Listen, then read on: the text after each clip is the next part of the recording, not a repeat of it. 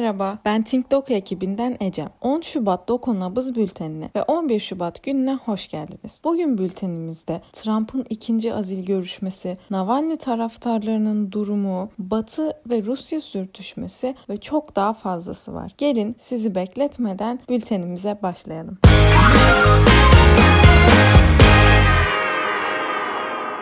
ABD 45. Başkanı Donald Trump'ın aziline yönelik senato görüşmeleri ikinci kez başladı. Temel tartışma görevi devreden bir başkanın azledilmesinin anayasaya uygun olup olmaması üzerinden yürüyor. Demokratların arzusu Trump'ın 2024'teki başkanlık seçimlerinde tekrar aday olmasını engellemek. Eski başkan Trump 6 Ocak'ta ABD Kongresi'ne yönelik baskından sorumlu tutuluyor. Peki bunlar neden önemli? Kongre azlinden sorumlu üyesi Demokrat Joe Negus mevcut azil görüşmelerinin ABD tarihinde yaşandığını ifade ederek durumun anayasaya uygun olduğunu savunuyor. Diğer yandan aralarında Ted Cruz ve Mark Rubio gibi geçmiş başkan adaylarının da bulunduğu 11 Cumhuriyetçi senatör karara red oyu verdi. Temsilciler Meclisi üyesi Demokrat Jamie Raskin ise 6 Ocak'ta baskından hemen önceki mitingde Trump'ın konuşması sırasında çekilen bir videoyu sergiledi. Videoda protestocuların Trump'ı dinliyoruz şeklinde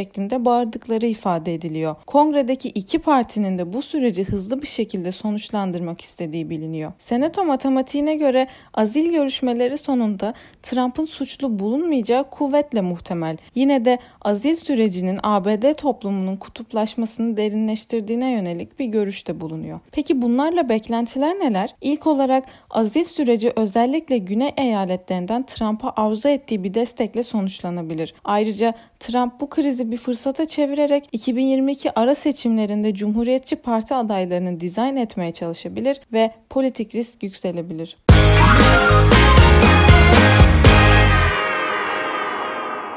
Rusya'da ise Navalny taraftarları durmuyor. Navalny taraftarlarının eylemlerinin bahara kadar sonlanacağına dair yapılan yayınların Navalny ekibinin bir strateji değişikliğiyle ilgili olduğu anlaşılıyor. Polisle doğrudan kaçınmak için kitlesel sokak gösterilerinin yerine hallelerdeki daha pasif toplanmalarını alacağı bildirildi.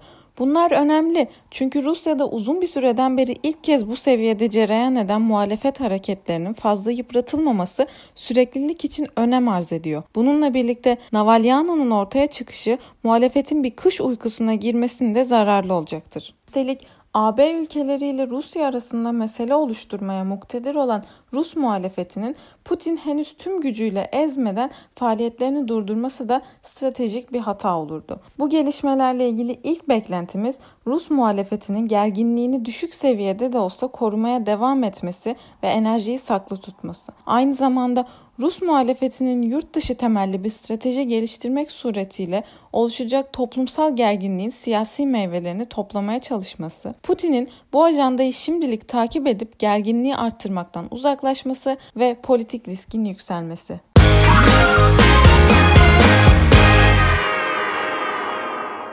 Batı ve Rusya sürtüşmesinde Almanya, İsveç ve Polonya Rus diplomatları sınır dışı ediyor.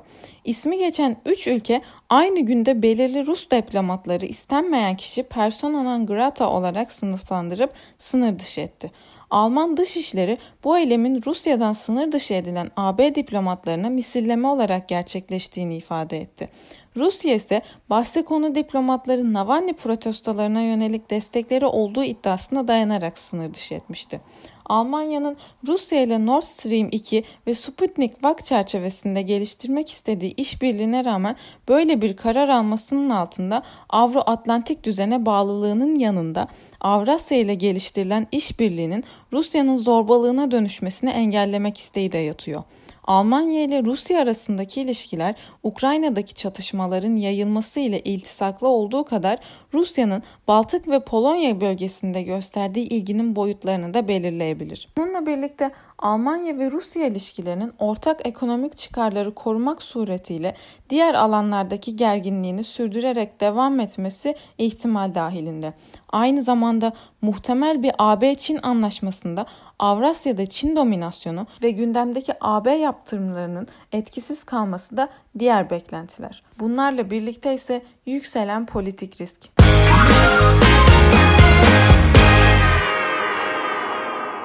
Kripto ekonomide Tesla var. Tesla'nın 1,5 milyar dolarlık Bitcoin yatırımının etkileri sürüyor.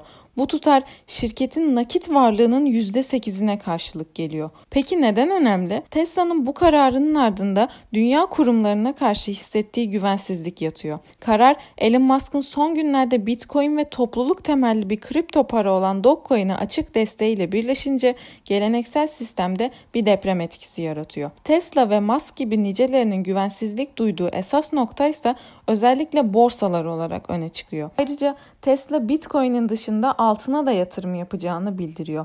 Kulis bilgilerine göre ABD'deki diğer firmalar da ellerinde dolar bulundurmayı riskli görüyor. Bunun temel sebebi ise ABD Merkez Bankası'na duyulan güvensizlik olarak öne çıkıyor. Peki bunlarla ilgili beklentilerimiz neler? Öncelikle Bitcoin'e yönelik ABD merkezli başka kurumsal alımların önü açılmış gibi görünüyor ve Tesla'nın Bitcoin ile ödeme alacağına yönelik ifadeleri gerçekleşirse Bitcoin'in bir para birimi olarak kabul edilmesine yönelik algı daha da artacaktır.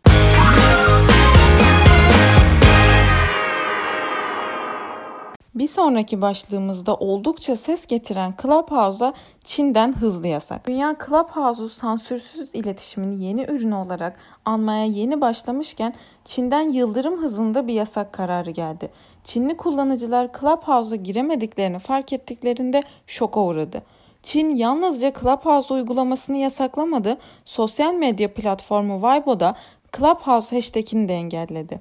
Esasen dünyada ses getiren ve Elon Musk gibi influencerların da katılarak popülaritesini arttırdığı bu uygulamaya Çin'den böyle bir yasak getirilmesi şaşırtıcı değil. Uzun bir süredir uygarlara uyguladığı kitlesel şiddetle gündemde olan Çin, bu meselenin dahi sosyal medyada gündeme oturmasından rahatsızlık duyuyor. Çin'in şahsi cep telefonu numarasıyla kayıt olunan ve çoğu kişinin gerçek isimleriyle profil açtığı uygulamada çeşitli politik sohbet odalarını dinlediği ve konuşmaları daha sonra vatandaşlara yönelik kullanmak üzere kayıt altına aldığı ifade ediliyor.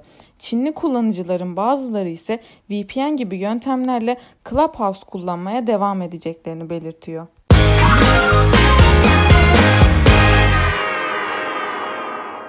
Hong Kong'da demokratlara baskı sürüyor. Hong Konglu demokrasi yanlısı medya patronu Jimmy Lai'ye yönelik kefalet talebi reddedildi ve Lai gözaltında kalmaya devam ediyor.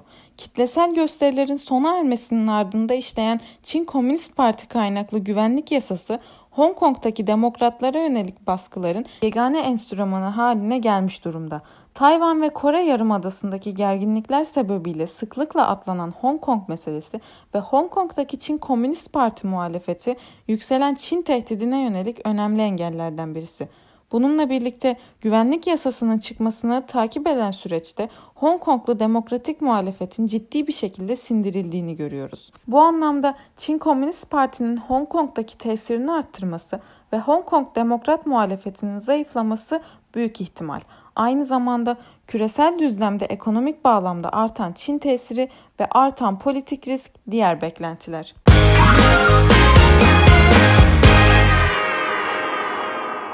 ABD su sistemlerine yönelik sızan hacker ABD güvenlik birimlerini harekete geçirdi. ABD güvenlik birimleri Florida eyaletinde bulunan su altyapısı tesislerine hacker saldırısı yapıldığını tespit etti. Su arıtma sistemindeki sodyum hidroksit seviyesinin tehlikeli boyutta değiştiren hacker ya da hackerların kim olduğu FBI tarafından araştırılıyor. Saldırıyı açıklayan federal güvenlik personeli kritik bir sistemin hacker ya da hackerlar tarafından ele geçirildiğini ancak tehlikeli durumun kısa zamanda geçtiğini belirtti. Kritik altyapıların güvenliğinin günümüzde en önemli konulardan biri olması bu altyapılara yönelik güvenlik önlemlerine de işaret eder. Birçok ülkede olduğu gibi ABD'deki sivil kritik altyapılarda en çok hedef alınan unsurlardandı. Sivil kritik altyapılardan olan su sistemleri de benzer durumda. Hackerlar bu sistemlere basit zafiyetler sonucu ulaşabiliyor. Dolayısıyla bu sistemleri korumak son derece önem arz ediyor. Buna yönelik biz tahmin ediyoruz ki ABD'deki saldırının arkasında İranlı ya da başka bir ülkenin hacker grubu çıkabilir. Aynı zamanda ABD'deki zafiyet devam ederse yeni saldırılar da kapıda olabilir.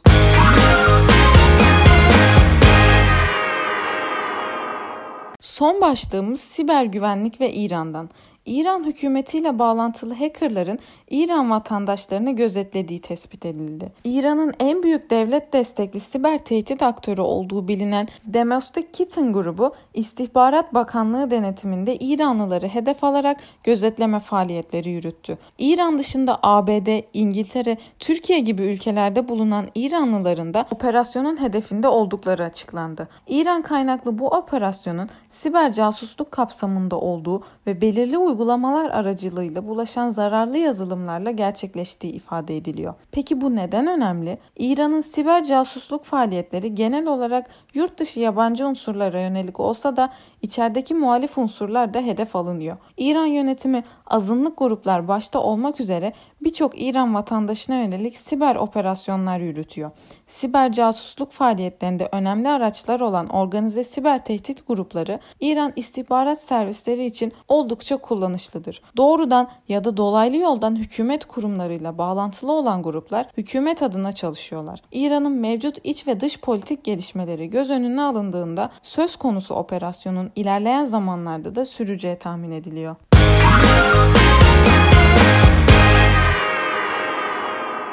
Bugünlük bültenimizin sonuna geldik. Beni dinlediğiniz için teşekkür ederim. Umarım siz de dinlerken benim kadar keyif almışsınızdır. Dünyayı anlamlandırmak için bültenlerimizi takip etmeyi unutmayın. Bir sonraki podcast'imizde görüşmek dileğiyle. Hoşçakalın.